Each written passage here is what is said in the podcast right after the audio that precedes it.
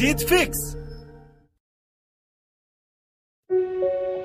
लोग तुम्हारी चिता की आखिरी लकड़ी के जलने तक का वेट करेंगे। और जब वो आखिरी लकड़ी भी जल करके बुझ जाएगी, तब तुम्हारा भाई, बेटा, दोस्त, ये सब अनंत समय के लिए तुम्हें शमशान में छोड़कर तुम्हारी अगली यात्रा के लिए अलविदा बोलकर, छोड़कर वापस अपने घरों में लौट जाएँगे। कुछ दिन तो तुम उनके बीच ज़िंदा रहोगे की अच्छा इंसान था, थोड़े दिन और जी लेता, और फिर समय के भाव में वो तुम्हें कहीं पीछे छोड़कर आगे निकल पड़ेंगे। वो तुम्हारा वापस आने का वेट नहीं करेंगे, क्योंकि उनको पता होगा की जो एक बार चला गया, वो वापस नहीं आता। तो वेट करने से क्या फ़ायदा?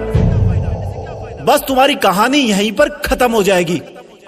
तुम ऊपर से देखकर सोचोगे कि लोग कितने स्वार्थी थे। जब मैं उनके काम आता था तो कितने पास रहते थे। आज मैं जब दुनिया से चला गया हूँ, तब भी दुनिया वैसी ही चल रही है। तुम्हें अफसोस होगा कि क्या मैं इन्हीं लोगों के लिए जन्म लेकर पृथ्वी पर गया था। तुम उनसे बहुत सवाल करना चाहोगे, लेकिन लाख कोशिशों के बाद भी तुम्हारी आवाज़ उन तक नहीं पहुँच पाएगी।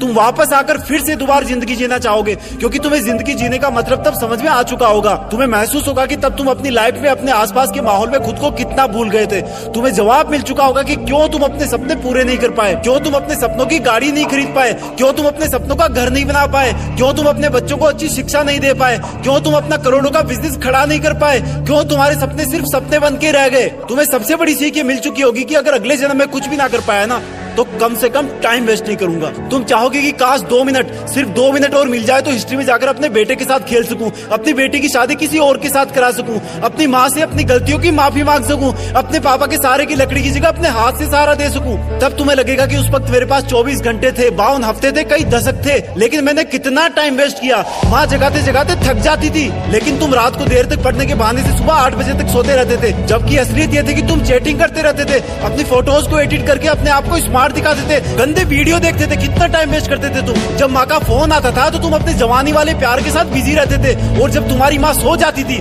तब तुम फॉर्मेलिटी के लिए एक मिस कॉल छोड़ दिया करते थे, ताकि तुम सुबह ये दिखावा कर सको कि तुमने इतनी रात को भी कॉल बैक किया। शेम ऑन यू इडियट तुम हर काम को, पढ़ाई को कल पे टाल दिया करते थे। जो हाथ तुम्हारे बूढ़े माँ बाप को सहारा देने चाहिए थे, वो हाथ हमेशा बिना मतलब ही मोबाइल पर उंगलियाँ फिराने में बिज़ी रहता था। तुमने कितने घंटे सुबह लेट उठने की वजह से बर्बाद किए? उन घंटों को मिला के कई दिन बन जाते। दिन से महीने और महीनों से कितने साल की ज़िंदगी तू एक्स्ट्रा जी सकता था। मेहनत करके अपने सपने पूरे कर सकता था। अपने माँ बाप को भी कहीं घुमाने ले जा सकता था। अच्छी किताबें पढ़ के अपनी लाइफ में कितनी वैल्यूज़ एड कर सकता था। अब मरने के बाद एक मिनट तो क्या एक माइक्रो सेकंड भी नहीं मिल सकती तुझे क्योंकि ज़िंदगी में कितने साल पहले ही मिल चुके थे तुझे। पर थैंक गॉड की ऐसा कुछ भी नहीं हुआ अभी। तुम अभी मरे नहीं हो।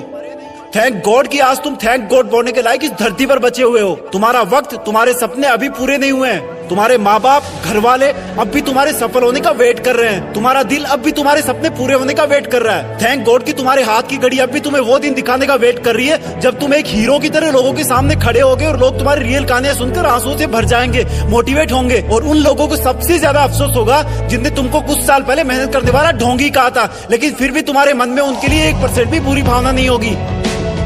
ये अलार्म कल भी बजेगा। अगर तुम उठ गए तो ये तुम्हारे ज़िंदा रहने का सबसे पहला सबूत होगा। अगर तुम अलार्म बजने से भी पहले उठकर अलार्म को बंद करके अपने काम पर लग गए तो ये तुम्हारे सफल होने का सबसे बड़ा सबूत होगा।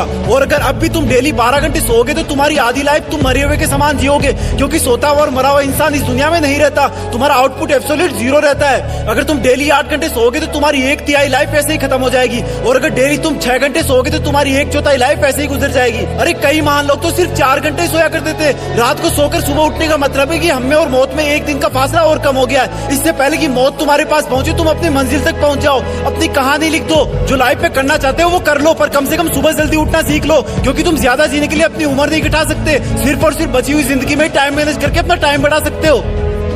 तुम्हें करना होगा, तुम कर सकते हो।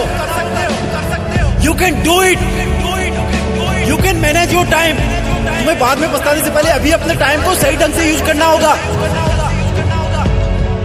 जय हिंद।